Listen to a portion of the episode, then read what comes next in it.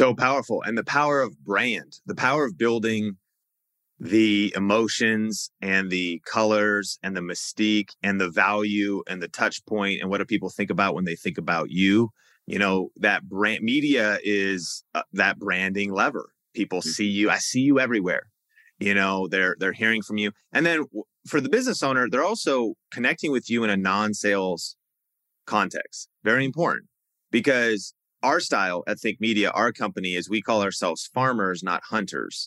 Are you looking for freedom? Freedom from the daily grind and hustle? Or just finding a way to live the life you always wanted? Then join us on the Investing for Freedom podcast. Our host, Mike Ayala, will help you discover new ways to find freedom with tips, insights, and interviews. You'll learn the exact systems he's used to travel the world and live his best life. True success and happiness are all about freedom. And here's your roadmap on how to find freedom on your own terms. Welcome to the Investing for Freedom podcast. Here's your host, Mike Ayala.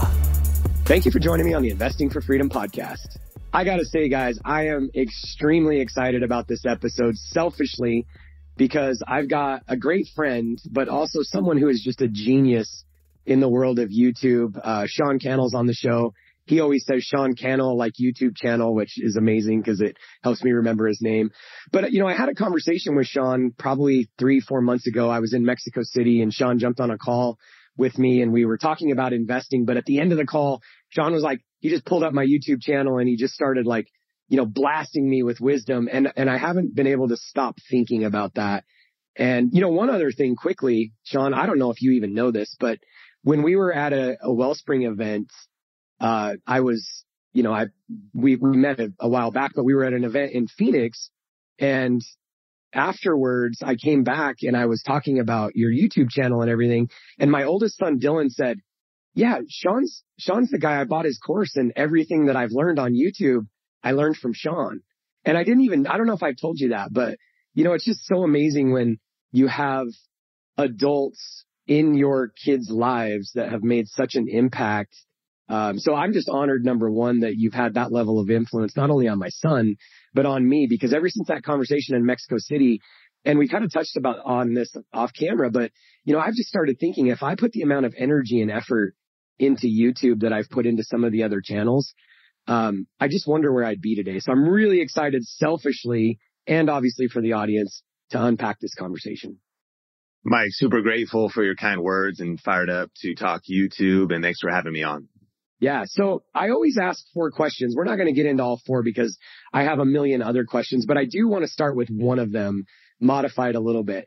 If you could narrow it down to one thing that has had the greatest impact on your success on YouTube, in parentheses, what would that be? The one thing that has had, um, that has caused the greatest success on YouTube for me is creating search-based evergreen content connected to passive income streams. I'll explain what that is briefly and say that talking to your community is one of my favorite types of communities to speak with, because y'all understand leverage. And so in real estate and investing, uh, you understand the superpower of compound interest, and you understand, you know, leverage and the powerful thing about YouTube itself. And then this particular type of content on YouTube, as you mentioned, man, if I would have been investing in YouTube, like I've been investing in Instagram, I'd be a lot further. And I agree with that, because YouTube is the only platform where your content lives forever. Mm. And search-based content, especially in a context of teaching investing, teaching taxes, talking about real estate and the, you know, thirty-eight different verti- you know, mobile homes, land, you know, agents, loan officers, investors of all kinds, and all kinds of other education. I, I originally started teaching video because I got started in video in my local church. And so what I discovered was that because YouTube was a search engine, and because that it was different than every other platform, it was a content library, not a content feed. You just have an Instagram feed. People see stuff today. They don't watch it a year from now. They don't see it a year from now. Whereas I started realizing, wait a minute, if I create a video that has a much longer shelf life, it cannot just be viewed this today, next week, next month, but even years from now. But then what I discovered was I first started teaching video because that was my skill set. So I had these cameras and these lenses and this technology And so I started to create videos like comparing the Canon seven D to the Canon seventy D, which is actually a search term when someone's going to make a buying decision on YouTube. They look for that.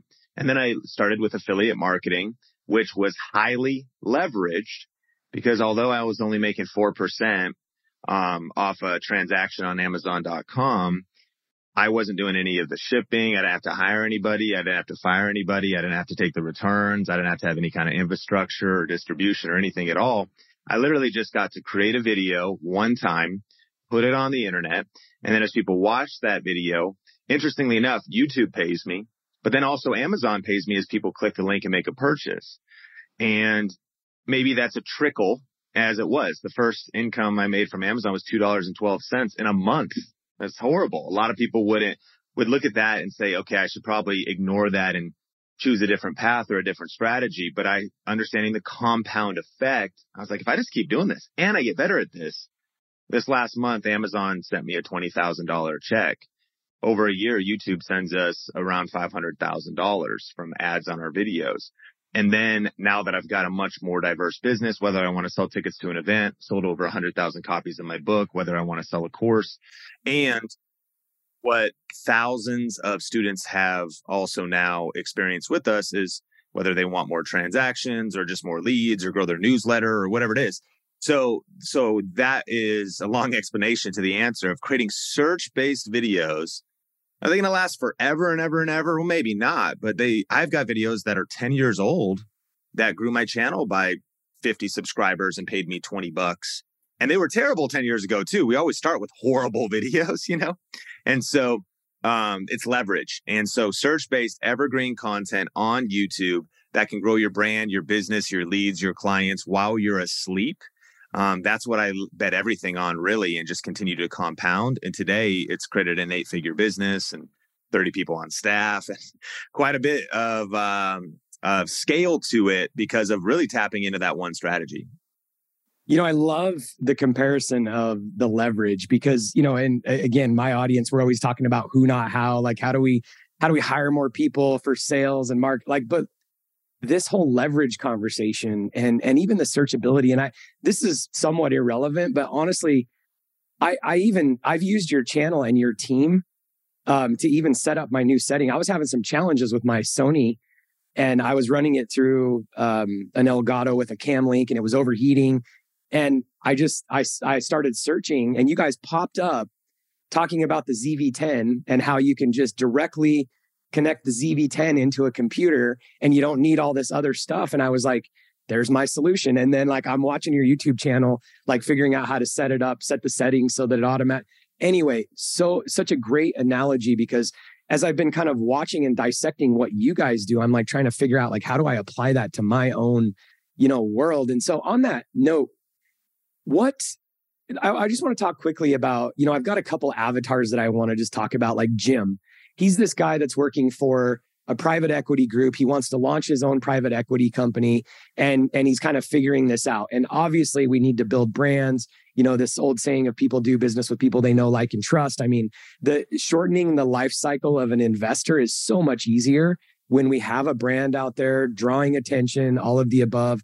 You know, another guy, his name's Chris. I'm making these names up, obviously, but he's a high paid W two guy, been on the treadmill in his job for, you know, ten, fifteen years, and he wants to launch his own business. And I would say kind of like the third and fourth avatar, it's this guy named John, and, you know, he flips twelve homes a year. Um, he keeps three of those as investments. He's a real estate agent and he really wants to just, you know, kind of build his brand and start coaching. And then the last person I'll say, and I actually have a lot of doctors, lawyers, you know, uh, high net worth individuals listen to the show that actually, you know, want to grow their investment portfolio and they're looking at all of this. So I just kind of want to set some context there because I think those are the guys that we're really talking to primarily. And I think the first three, and I think you could squash maybe a limiting belief in my mind and maybe the audience's. In the first three, I think, you know, we would say all day long, dude, YouTube can definitely like help you just build your business, build your brand. But what do you say to like the high net worth doctor, lawyer that just loves his business? We call it vertical income. He wants to build more horizontal income. How could YouTube help him? Yeah, I mean, the thing is, if you don't want to build a personal brand, then you maybe shouldn't start a YouTube channel. If you don't, um, if you also don't want more money and you've got too much, um, my email address is sean at think media dot com. I would, I, and you can PayPal me.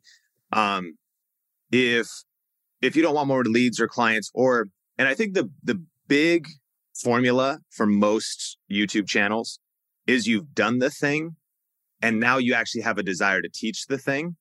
Because as soon as you shift into teach the thing, you actually might be able to build a bigger business than you ever even did doing the thing. Speaking to, literally of a doctor, is one of our students, Doctor Eye Health is his YouTube channel. He's an optometrist. And so he was doing the thing. Obviously, he got his degree, knew all about eyes. It was all contact lenses, uh, visual floaters, different eye diseases, how dry eyes, how to keep how, eye health, all this different stuff. People come to see him.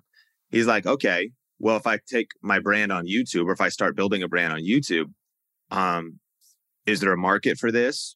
Well, a lot of people on earth have eyes. So there's a pretty good, like the total addressable market's pretty big because people are looking for, um, you know, best contacts. Why is this happening? Um, and he started to, but he did commit to being on camera and becoming Doctor Eye Health. His name's Joey. And so he started to post videos. Well, fast forward to today, I think he has six hundred, seven hundred thousand subscribers. Um, he was making, of course, great money as an eye doctor. But last time I checked, which was a long time ago, he was at twenty, thirty K a month just from online business rev, hiring a team, building around it, and add almost an infinite scale to it because of, because of leverage. The internet, one video made one time. It's a good book, the, the Almanac uh, of... Neville Ravikant is a famous book, right? And he talks about like four ways of leverage. And, and one of those is team. And one of those might be interest. One of them's media. Like that's mm-hmm. essentially what we're talking about. We're talking about media.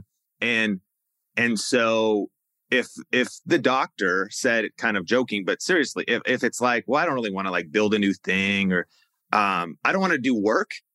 And I know that everybody listening to this is a hustler and they like to work, but the type of work they like doing might be reviewing investment deals and doing and moving some stuff around and networking. But if you don't want to get on camera and start a show or get on Zoom and start a video podcast, well, th- that's a big friction point. Like you literally don't want to do the main vehicle and you can scale a lot of stuff, but you can't, you're going to need to do what exactly what you're doing right now, at least have conversations with people. And I think that's the leverage point. A lot of people could start an interview show, start a a video um, podcast, which is a highly leveraged, the highest leverage uh, form of content. And we could talk about that a little bit later. So that would be, if you've, if you're bought into that, what's waiting for you on the other side, um, this is why so many people in real estate go from, if they've had some real estate ex- success, they move into teaching real estate and they make ten X more money.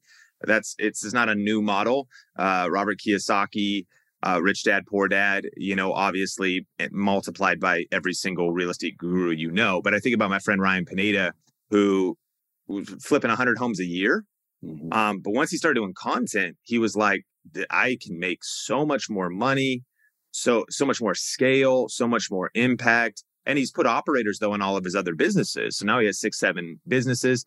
But nevertheless, it, there is that commitment. That's that commitment to say, okay, do I kind of want to go that author, speaker, content publisher? Do I want to build a media company? Do I want to create a bigger legacy? Do I want to make a bigger impact? And it's not a right or wrong answer. It's a self-awareness answer. Um, but for the doctor, that's the move. Think about the, some of the published doctors out there. Think about some of the people that are shaping thought leadership. Um, and a lot of times, if you write an all-time book, that's just still just the tip of the iceberg. There's the media channel, the podcast to support it, basically. The... Um, content to support it. But you think about Jordan Peterson, who is just, you know, teaching in Toronto, and he's a psychologist. And in a way, he kind of talks about accidental success. Um, but he, he's just giving lectures. I don't think his vision was thinking like, I'm going to scale and impact media, writes a Quora post. That kind of goes viral. They kind of turned that into a book. That book's over five million copies sold. But now the Daily Wire brought him on. And what is essentially doing? Jordan Peterson's a content creator now. And he went from like, the small, like teaching in a university and in colleges to being, New York Times said, one of the leading thought leaders on planet Earth. Are all of us going to be at that scale? Well, of course not. But the long tail of opportunity exists for everyone. You just are adding levers of scale and impact when you start tapping into media. Yeah, so good. And, you know, one of one of my mentors always says you're, you know, just one relationship, one connection. You know, most people, like we were talking about with like Jordan Peterson, we didn't start out this way, but I think whether it's the doctor or, you know, the other three avatars, like I, I talk to people about this all the time. And my epiphany was probably in twenty eighteen, twenty nineteen. I realized then that there's a day coming where I'm no longer going to be the mobile home park investor guy. It's no longer about this product. Because I, when I sold my business in twenty fourteen, I often say that was the best and worst day of my life. I had spent ten years building this plumbing, heating, construction business, and then I sell it. And my purpose and my whole identity kind of went away with it. I didn't have the awakening or the epiphany, but in like twenty eighteen, we started talking about selling our mobile home park portfolio and what that looked like in the next five years. And I started realizing, Sean, I'm like, there's a day coming, round two, where I'm no longer, you know, Mike, the mobile home park guy. And I started thinking, I heard Gary Vee say this. He said, you know, there's a day coming where every single business owner, just like you have an accounting team, sales team, blah, blah, blah, operations team, people in the field, you're going to have a media team on site or you're going to get left behind. And that was like a moment for me. And, you know, I, I didn't immediately act on it, but I think we're still early on this. And even with like, I think there's so many brick and mortar business types, you know, like the flipper guy and, and the guy that's, you know, wanting to launch his private equity group. And we just, I hear this so much. I don't want to be an influencer. There's such a negative connotation to people that are like, you know, just building their brand. And that's the only reason they're doing it. When I had my plumbing and heating company, the marketing was Yellow Pages. I'm kind of dating myself here, but it was Yellow Pages, billboard. Honestly, one of our greatest leads was our wrapped vehicles. And so these were like, these were like tr- radio. We bought radio ads. We bought T V spots. There's a completely different, when you talk about media, and this is like your wheelhouse, your company's Think Media. I think there's this mindset block with brick and mortar, you know, and maybe it's a generational gap thing too, but just like I had my awakening and I realized if I don't make this shift to where the eyeballs are today, I'm going to get left behind. And so, you know, if you would just kind of address that and maybe, maybe speak to that on people that are, have not yet realized that, that this whole move is happening with or without them. My response to this question is a couple of stories. One, um, my wife, Sonia, and I love going to Leavenworth, Washington. It's a small Bavarian town, couple hours away from Seattle, Washington. You drive over the mountains in winter. They do a whole Christmas lighting. It's just enchanting. It's magical. Um, and you get some hot cocoa and walk the streets and Christmas shopping. Well, we've been there a lot. Like we pretty much go annually. It's kind of a vibe during Oktoberfest, summer, all uh, kind of a different vibe year round. But it is a tourist town, no doubt. And so you've got all kinds of, as everyone listening can imagine, these shops with kind of a little cottage clothes and a women's vibe shop, and then like kind of a souvenir thing or mountaineering shop because we're in the mountains, and, you know, little tchotchkes that people could purchase or art, and there's wineries. So certain times we've been there, though, it has been a ghost town. It is like just nobody there. And I often walk into these shops and someone's behind the counter and I'm thinking, they they opened up today, turn on the power, hired somebody work to work by the register, and and like nobody's coming in today. You know, we we pop in and we like sort of look for a second, don't buy anything. And and there's a lot of waste in that moment because they're a local brick and mortar business, like at the mercy of the seasonality, the foot traffic, the time of year, and all that kind of stuff. And and any brick and mortar business owner would know that a lot of times Christmas shopping alone is probably where they hopefully reach profitability. Because if it wasn't for like that season at the end of the year, if they added, you know, every, that's what pays for the downtimes to stay open. And a lot of these shops, um, you know, a lot of they're closed. They're like, we go, Sonia's like so excited, my wife. And then we'll go down there and it's like close. And it's like close on Monday, close on Tuesday. And they only open like three days a week. That's happening at restaurants right now because of staffing, all these limiting, all these different factors. Well, because when I'm walking around, she's shopping, I'm thinking, and I can't not think about business and entrepreneurship and whatnot. A lot of times these shops are two floors in this uh, cool little main strip. And on the second floor is where all the clearance is. It's like horrible up there. Nobody goes up there. And it's sort of like a cool loft attic kind of vibe. And I always go, okay, if I was the shop owner, I would uh, move not into twenty twenty-three. I'd move into like twenty twelve. Like people need to get, you talk about like you're being left behind. Like this is what I would have done ten years ago, but the best time to plant a tree was ten years ago. The second best time is now. I would actually kind of shut down the upstairs. I would uh, uh, build a studio.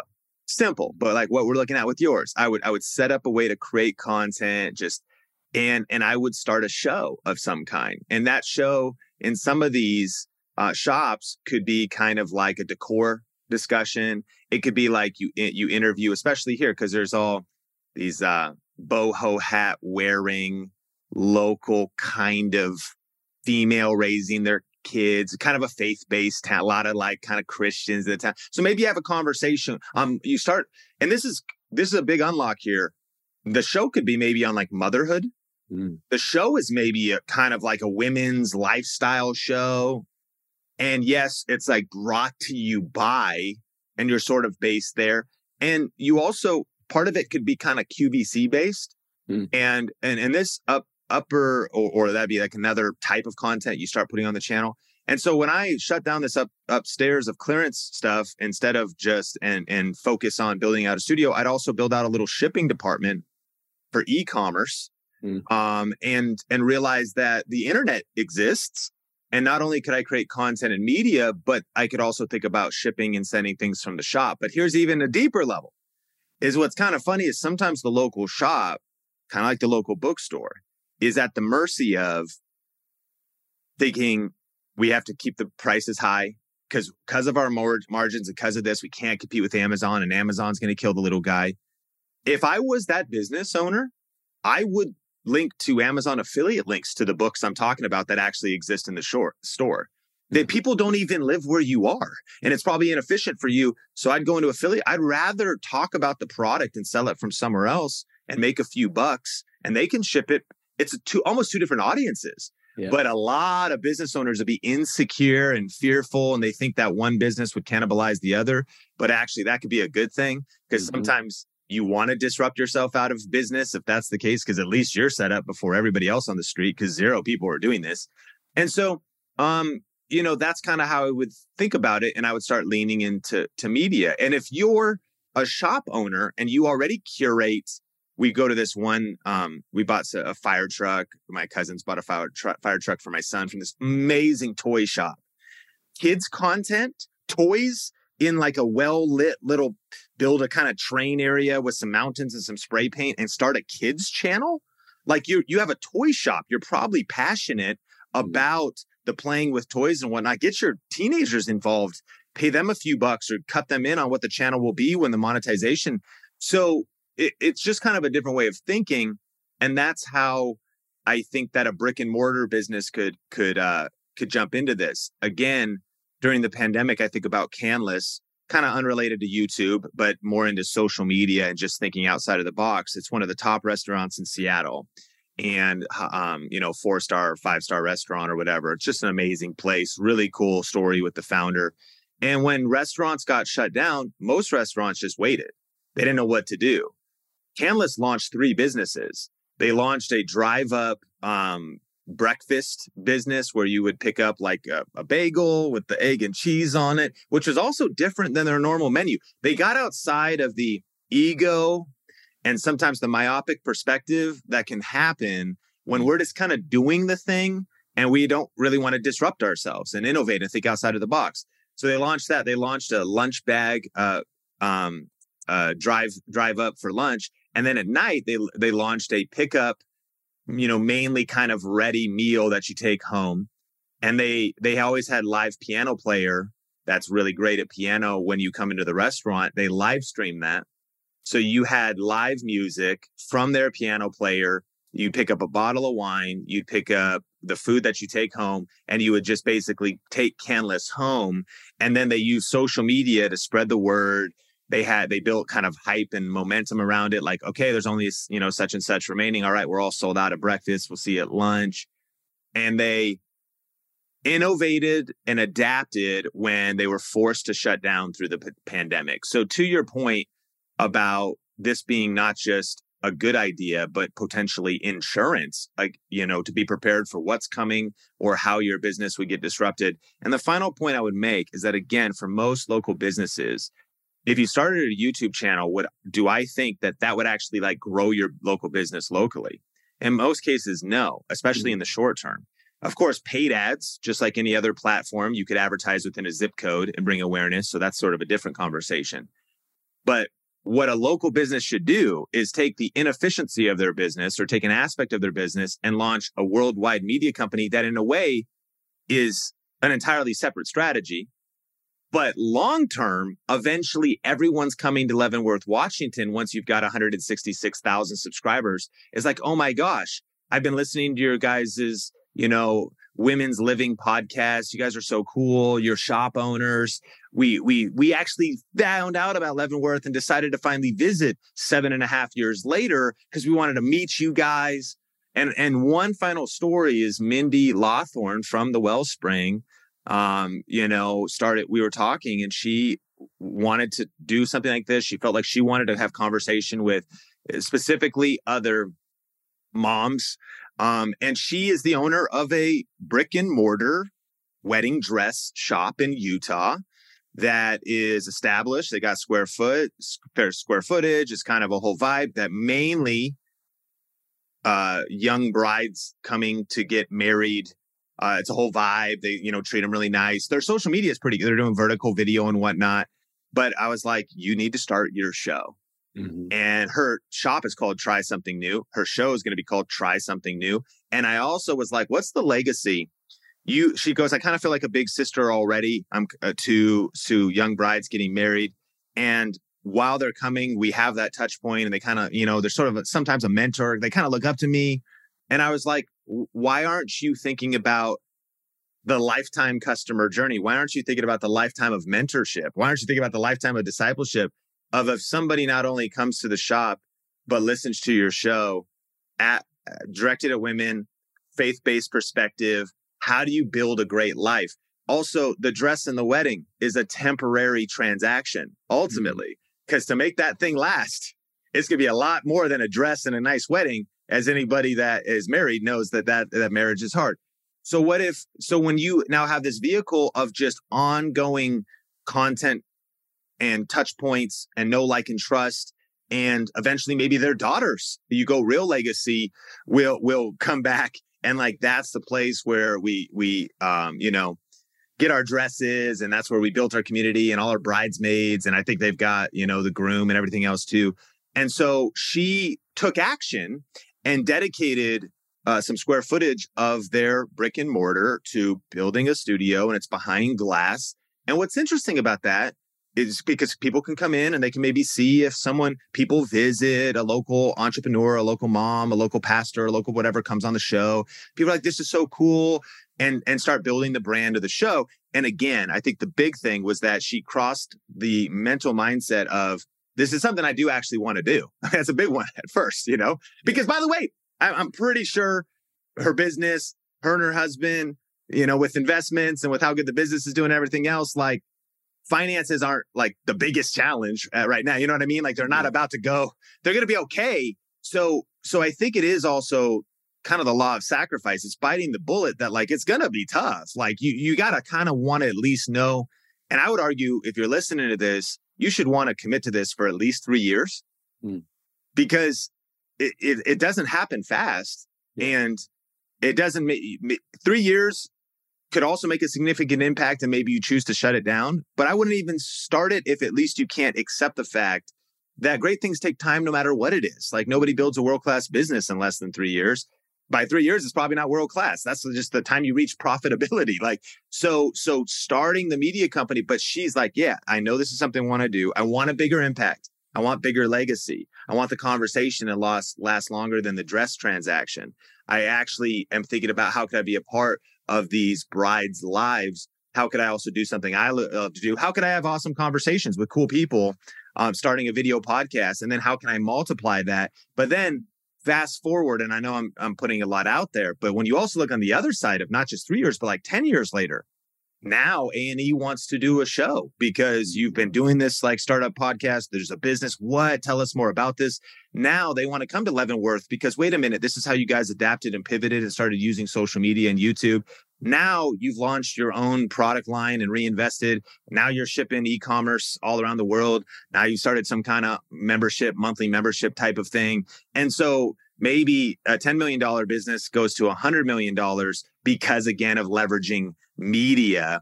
And so that's kind of what I would say to to, uh, to small business owners, kind of three stories, three, one hypothetical, one true, and just different ways of thinking about how absolutely you could lean into media and pivot in a twenty twenty-three world and beyond. Yeah, and I agree, man. Um, you know, I, I think we should all just be pausing and like, what's that upper room space that we need to move into? And, you know, on the, um, on the, the, the dress shop with Mindy, um, you know, Kara and I were, we, we know them and as well through the Wellspring, and, uh, Dylan and Hannah, my future daughter-in-law, are getting married. And Kara was like, we should go to Colorado Springs and go to Mindy's store. And, and the fact that, so Hannah then was like, oh yeah, I've been following her on Instagram and can see all of her stuff. So this is like a real world, you know, situation where if, if Kara had said that to Hannah, let's go take a trip and go dress shopping, get on an airplane, grab this, you know, the mom and the sister and Kara and, and my daughter and travel to Colorado Springs and go dress shopping. Like without any context, Hannah would be like, why would we do that?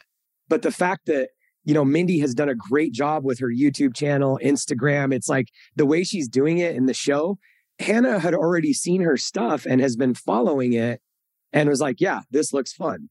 But if that hadn't been out there, if Mindy hadn't been listening to you and putting that information out there, the Hannahs of the world would probably be like, why would we go to Colorado Springs to do that? Doesn't make any sense.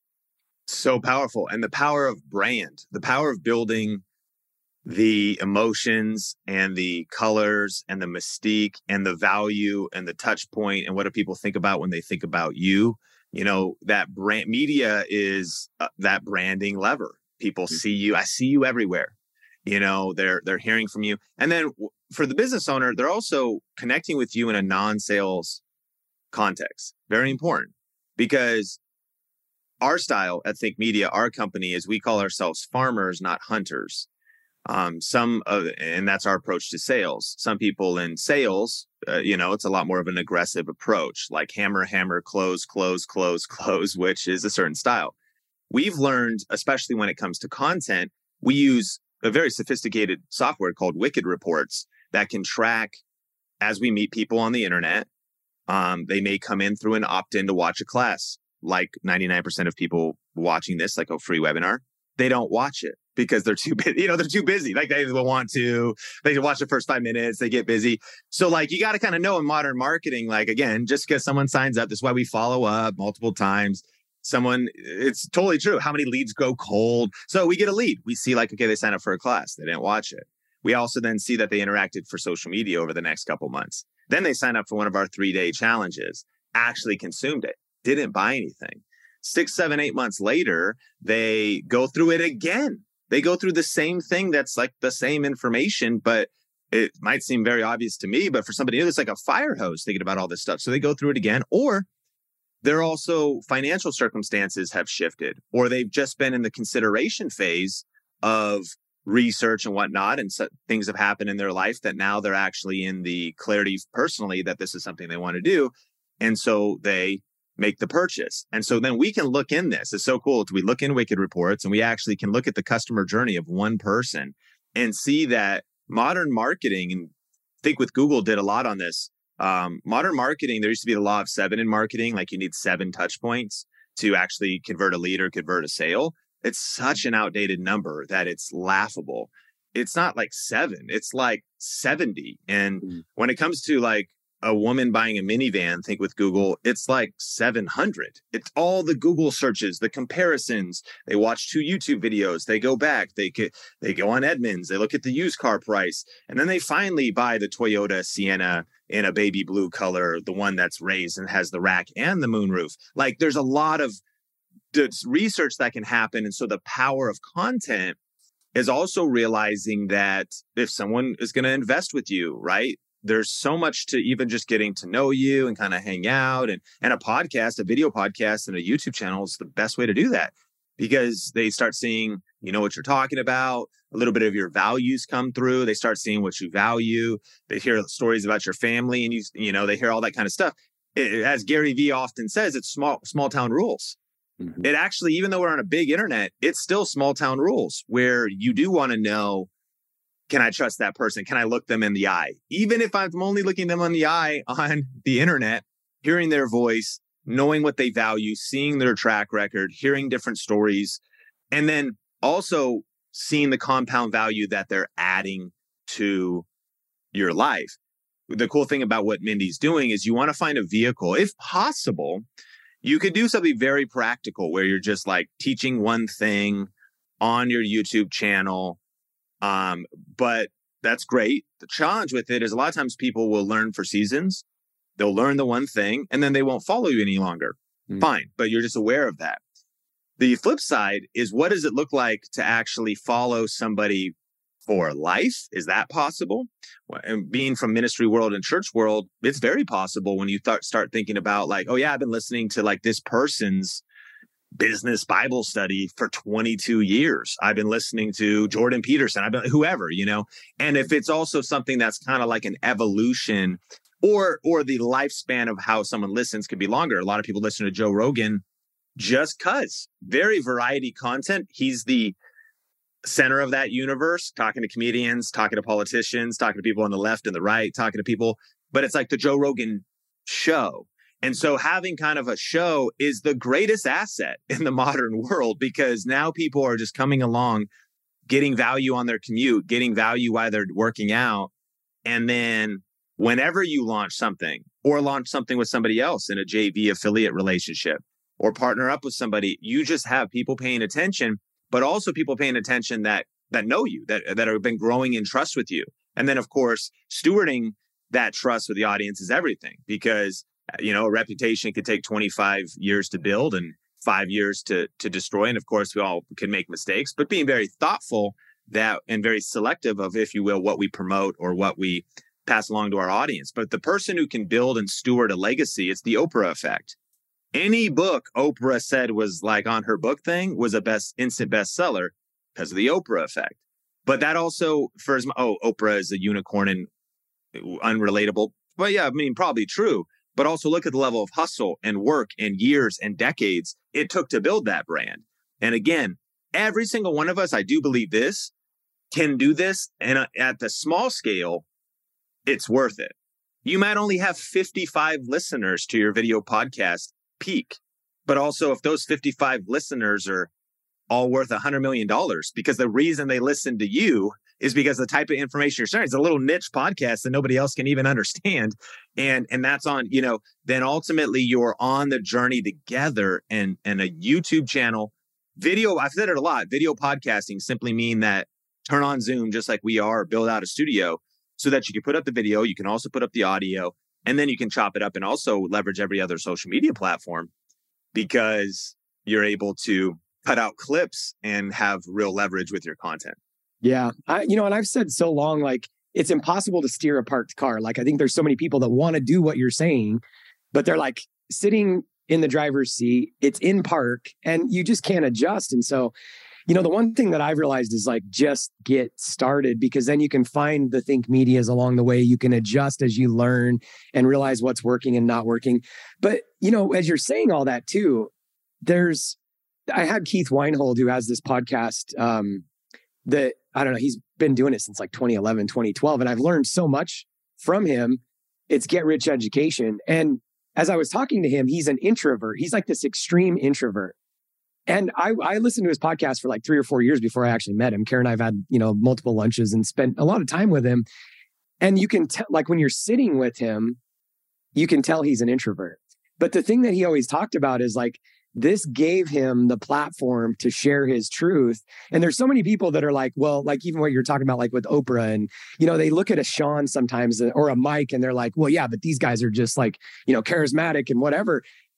It, Keith Weinhold is an extreme introvert. And I've realized this too. There's nothing more uncomfortable for me and I've learned to push through this, but walk into a room of one hundred people where I don't know anybody, and over in the corner is three guys, and I like kind of edge my way in, and I'm like, hey guys, sorry to interrupt, but not really, because I need to interrupt. It's just so uncomfortable. And the thing that I've realized is, like, the more you build your brand and remain authentic to who you are, I think that's a really, Keith and I were talking about this, that's like a really important point. If you show up authentically on your channel, whatever it is that you're putting out there, it makes those relationships. You said earlier, you know, being able to spend an hour with a Sean Cannell. Like, this is one of the main reasons why I love podcasting, because I get to spend an hour with people every single week that I would probably never spend an hour with. And it opens up so many avenues, whether, you know, you want to raise capital, whether you want more deal flow, whether you're a real estate agent, whether you want to produce content, it doesn't really matter. There was a guy that walked into my living room. We, Kara and I did a couples event um, last November, and he listens to every single episode. His name's Rich. That's his actual name. He's probably listening to this, but he walked in the front door and he said, you know, as we started talking, he's like, Mike, you don't have any idea who I am. I have listened to your podcast since episode one.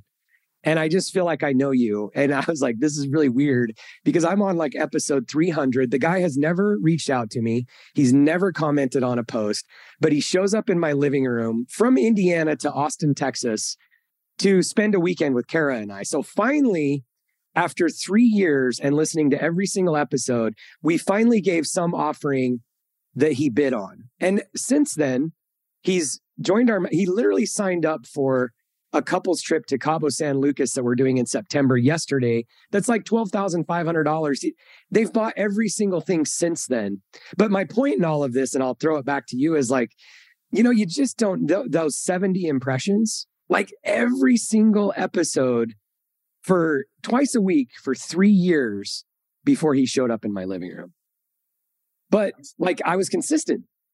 And I'm so glad you shared that story, because that, I think, the three years happens to be a magical number coming up in this conversation, in the fact that it just took so much time. You were consistent, but also like that real relationship can bloom, not just over three weeks, but over three years. Um, so someone really gets to know you and decides that they would want to go to Cabo with you, because by that time they have a pretty good idea, you know, and, and by that time with that much content, like it's one thing, like, can I trust this person's vibe or where they're coming from? Like multiplied over enough time, you're like, you pretty much know what you're going to get. And so um, I I, not, I believe one hundred percent in authenticity. And what's interesting is I read a book uh, when I was in a P R position for a church. P R sounds kind of funny, but it's more of a communications. But I was studying P R, and there's a book called Radical Transparency. And it was also just a kind of about like, everyone wants privacy. Fine. You probably need to get off the grid, you know, disconnect, stop using a phone, because we're just kind of probably living in a world that's not going to have privacy. Um, and in Radical Transparency, it was sort of this idea that like, we just have to accept the fact that who we are is who we are, and everything's going to be on the internet. So the real thing is, rather than being a person that needs to hide anything, is actually just being a person who's okay to have everything exposed. Well, when that's true and someone sees it all and they see the vulnerability and the authenticity, you become a real easy person to do business with as they get to know you over the years. And so that's really cool. And I also love that what you mentioned. Yeah, just for, even if it didn't grow, just for the friendships that build, the conversations that you have, the discipline of connecting with smart, diverse people from different backgrounds, you it'll create so much serendipity. One of my favorite books is called Business Secrets from the Bible. It's written by a rabbi, Daniel Rabbi Lapin, who is uh, studies kind of the Hebrew language language and what they notice is that everybody would agree, no matter how make how it makes them feel, that Jewish people have been historically and consistently financially successful. The unique thing is uh, not because of, um, you know, you can't you could learn some stuff from Donald Trump, but none of us inher- in, inherited thousands of apartments.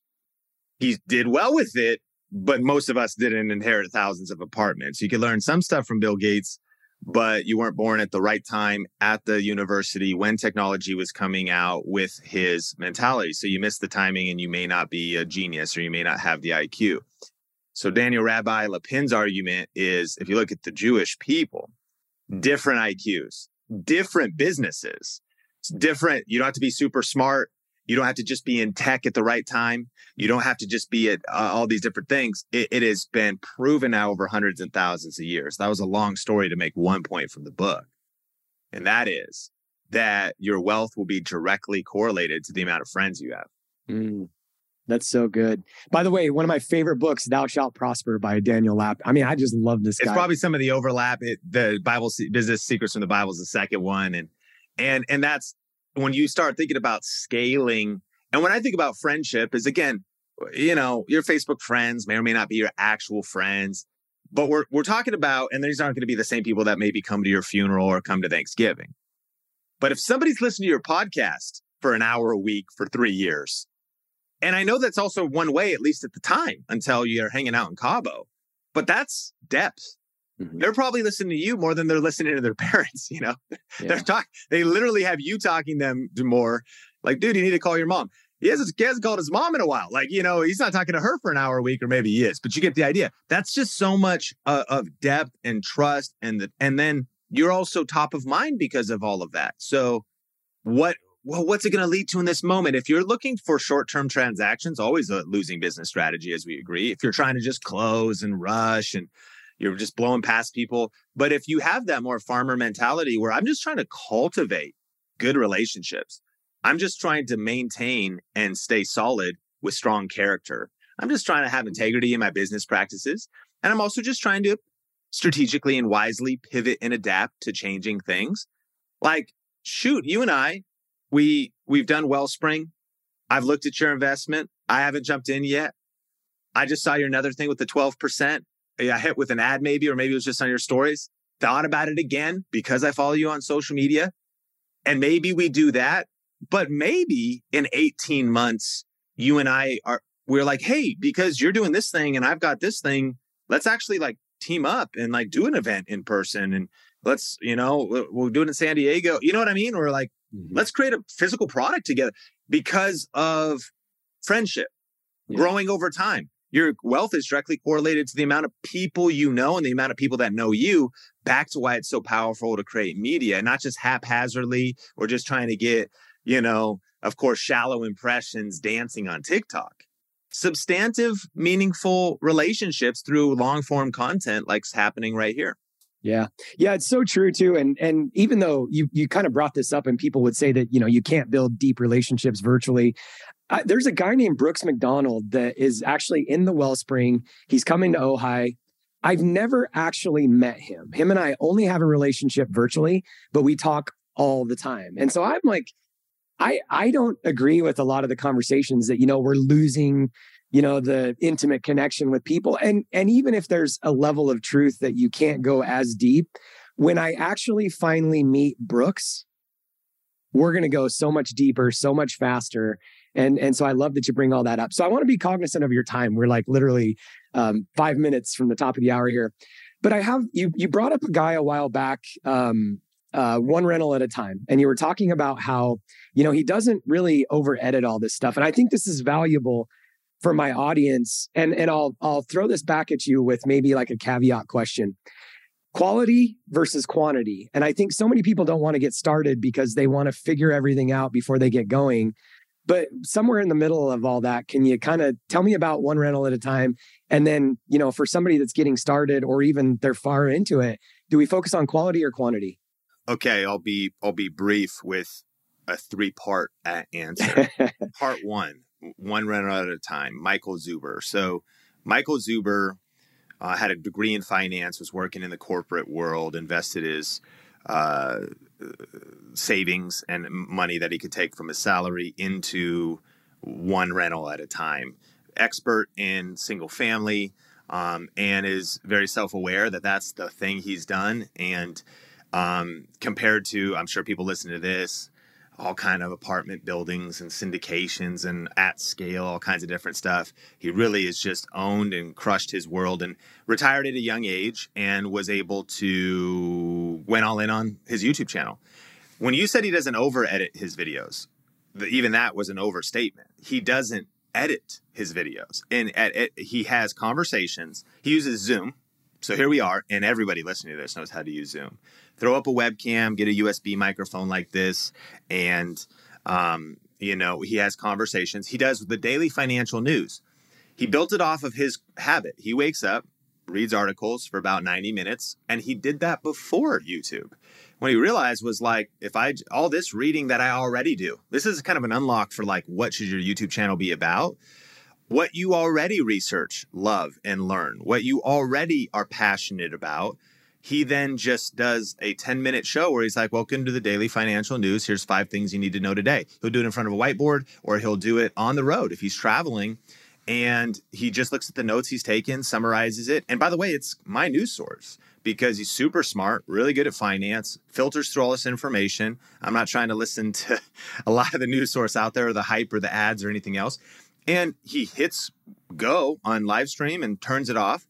And then the rest of his videos is he has conversations, and he built up a network of millionaires. And what's really fascinating is he um, takes an hour, like I'm one of his guests, and we'll talk about three things, about ten to twenty minutes each. Start, stop, start, stop. You know what you're about to talk about. And there's the title of the YouTube video. There's the topic. Some people are reoccurring guests talking about the Vegas market or the Seattle market or the stock market.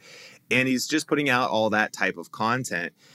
His particular strategy is not the only strategy. He's uploaded eleven thousand videos. It's it's uh, crazy how many uploads he does, but it's a very simple system. He's got a couple, he's got someone helping him with fun thumbnails, an admin assistant helping him do all of that. So he just jumps on and does what he loves, talks to people, does the financial news.